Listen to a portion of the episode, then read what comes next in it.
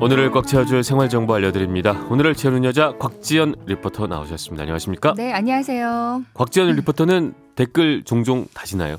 저도 좋아요는 많이 누르는데 네. 댓글을 많이 달진 않거든요. 그렇죠. 네. 네. 사실상 댓글 다는 사람이 그렇게 많진 않아요. 우리가 댓글 즐기는 거에 비해서. 다는 사람들이 좀 많이 다는 것 같아요. 네, 네. 알겠습니다. 뭐 좋은 아이디어는 없으신가요? 그냥 실명을 하는 거죠. 아예 실명. 네네, 아예 그렇죠? 곽지연 네, 이렇게 해서 달면 책임지게 좀 비난하고 비판하고 이런 게 조금 줄어들지 않을까 하는 네. 생각도 듭니다. 알겠습니다. 네. 네, 본격적으로 오늘은 어떤 생활 정보 가져오셨나요? 외출할 때 이거 없으면 불안하다 싶은 거 있으세요? 저는 두 가지가 있습니다. 지혜 아나운서. 네? 안 해요? 아, 같이 나가면 불안하죠. 무슨 일 있을까? 그런 거죠. 네. 네. 전 나갔을 때 딱 뒷주머니를 만져서 지갑이 있는지, 그다음에 그쵸. 스마트폰이 있는지 두 가지를 반드시 확인하고 없으면 돌아갑니다. 저는 지갑 없이는 그냥 나가는데요. 그래요? 스마트폰 없이는 다시 돌아갑니다. 맞습니다. 그만큼 요즘 저도 그렇고요. 뭐 스마트폰에 의지하는 분들이 많으신 것 같아요. 네. 한 시장 분석 기업이 발표한 2017년 모바일 앱 시장 동향에 따르면 우리나라 한 사람이 스마트폰에 설치한 앱 수가 평균 80개. 네. 그러니까 아태 지역 국가 중에 1위를 차지했다고 합니다.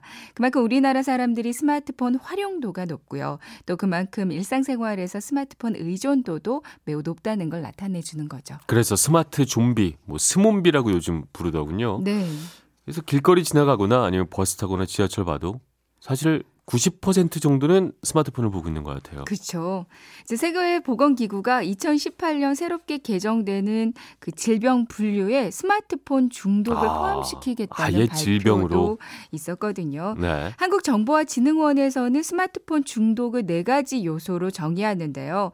그 첫 번째는 내성이에요. 네. 그러니까 스마트폰을 점점 더 많은 시간 동안 사용하게 돼서 나중에는 많이 사용해도 만족감이 없는 상태를 말하고요. 이제 두 번째는 금단현상. 네. 스마트폰이 없으면 불안하고 초조함을 느끼게 됩니다. 이거 다 그런 것 같아요. 네. 그렇죠. 없으면 뭔가 반드시 있어야 될 게 없는 것 같은 그런 느낌. 그러니까요. 그리고 세 번째는 성적이나 업무 능률이 떨어지는 증상이에요. 일상생활에서 하도 많이 사용하니까 이런 나쁜 결과들을 가져올 수밖에 없고요. 네. 이제 마지막으로는 가상세계 지향성. 그러니까 사람들을 직접 만나는 것보다는 스마트폰을 통해서 관계 맺는 걸 더 편하게 생각한다는 겁니다. 네. 한국정보화진흥원에서 운영하는 스마트쉼센터 홈페이지에 들어가시면요. 네. 과의존 정도나 중독 여부를 판단해보는 자가점검 테스트가 있거든요. 그러니까 한번 점검해보시는 것도 좋을 것 같아요. 저희 부부도 서로 비난해요. 그러니까 둘 다 많이 보는데 네. 옆에서 자기 안 보고 있을 때는 옆에 있는 사람한테 중독자라고 막 서로 비난하고. 네. 그쵸. 그래서 또 저는 또 가끔 아니 너가 더 보지 않냐 이러면서 요거 한번 점검해 보면 누가 더 보는지 확인할 수 있겠고 제가 맞습니다. 얼마나 중독이 되는지 알 수가 있을 것 같습니다. 저도 한번 해봤는데요. 네. 저도 잠재적 위험 사용자군에 나오더라고요. 네.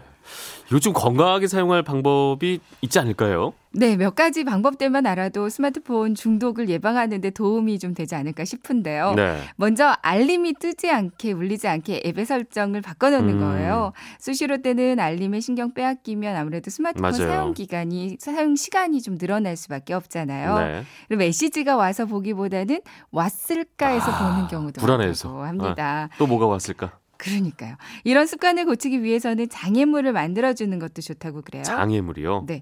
화면에 뭐 바로 열어보지 말자 이런 메시지를 적어서 사진을 깔아놓는 것도 도움이 될 수 있다고 하고요. 네. 아니면 잠금 장치를 좀 복잡하게 해놓는 거죠.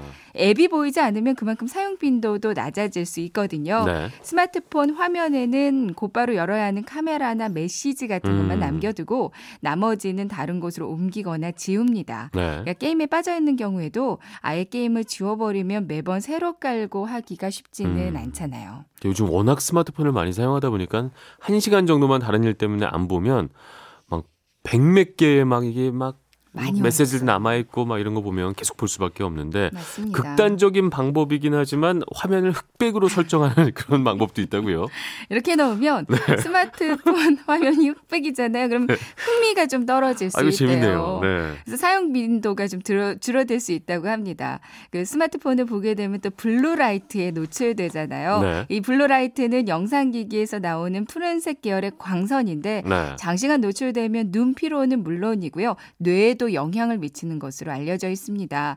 화면을 좀 어둡게 하거나 이 블루라이트를 막아주는 어플을 깔아서 사용하거나 보호 필름을 사용하는 방법도 있습니다. 네. 그리고 스마트폰을 사용하는 나의 패턴을 좀 조절하는 방법도 있겠어요. 예를 들면 잠자기 바로 전까지 SNS로 대화를 나눴다면 네. 미리 대화를 마치는 거예요. 그리고 잠자기 전에는 스마트폰을 아예 보지 않는 등 그렇죠. 스스로 약속을 해서 습관에 들여놓는 방법도 있습니다. 네. 보다 이제 스마트폰이긴 하지만 본래 용도는 사실은 폰이잖아요. 그렇죠. 근데 우리는 지금 스마트 쪽에 많이 치중되어 있는 것 같은데 본래 용도를 조금 더 한번 생각해보는 것도 필요할 것 같아요. 맞습니다. 그러니까 필요한 정보를 찾아야 하는 경우에만 한 5분에서 10분 정도만 사용하고 네. 이제 전화 받는 용도로만 충실히 그렇죠. 사용하는 거죠. 그리고 집 앞으로 간단하게 물건을 사러 나가거나 할 때는 최대한 스마트폰을 집에 놓고 나가는 습관을 들여놓는 것도 네. 좋을 것 같고요. 이제 출퇴근길에 보자하는 불안하고 초조하다. 지금 출근하고 계신데 좀 초조하다 싶으시면 네. 스마트폰 대신에 좀 의식적으로 창밖을 보는 방법도 있겠습니다. 이게 될까요? 창밖은 좀 덜 재밌잖아요. 네, 한번 이렇게 딱 끄시고요. 네. 창밖을 한번 내다보세요. 알겠습니다. 일단 저는 그 화면을 흑백으로 해놓는다. 아주 극단적이면서도 한번 해볼 만한 방법이 아닐까 맞습니다. 생각이 들었습니다. 네, 오늘 알차게 채울 꽉 차 정보 주신 곽지연 리포터 말씀 감사합니다. 고맙습니다. 네, 고맙습니다.